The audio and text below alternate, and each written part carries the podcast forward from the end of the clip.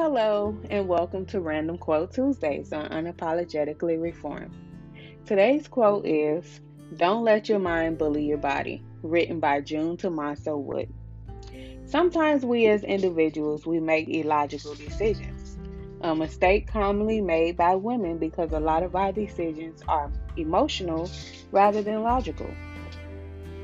A quote by Roy E. Disney states when your values are clear to you, making decisions become easier.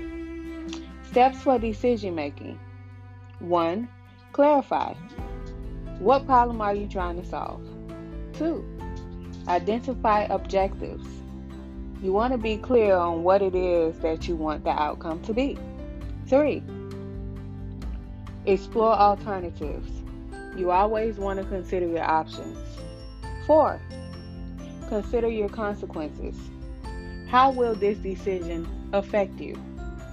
And five, choose your best option. We all make decisions, and you have to always consider the consequences to your decisions, and you have to think about how it will affect you short term and long term. And I know sometimes there are things that upset us, situations, you know, job promotions that we get passed up by being cheated on by a boyfriend or not being in the relationship of your dreams, not making enough money that you want to make. So you just do random things that end up affecting you in the long run. If you consider the steps for decision making and decide whether or not you want your decision to be logical or illogical.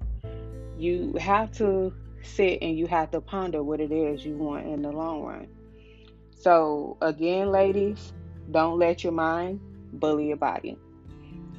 Also, remember I am on Spotify, Apple Podcasts, Google Podcasts, Breaker, Anchor, and Radio Public. You can leave me a message on Instagram at Unapologetically Reformed if you have any topic ideas to be considered. So until next week, be you unapologetically and enjoy your week.